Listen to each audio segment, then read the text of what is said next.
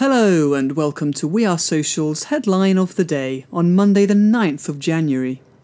Today's headline, courtesy of Campaign, is that Facebook has appointed former CNN anchor Campbell Brown to strengthen the platform's ties with news organisations.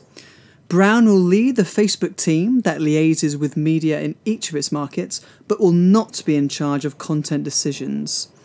Her appointment follows criticism of the platform for not tackling so called fake news in the wake of the US presidential election. Check back tomorrow for more updates on Amazon Echo or your favourite podcast player, or simply follow us on Twitter at We Are Social.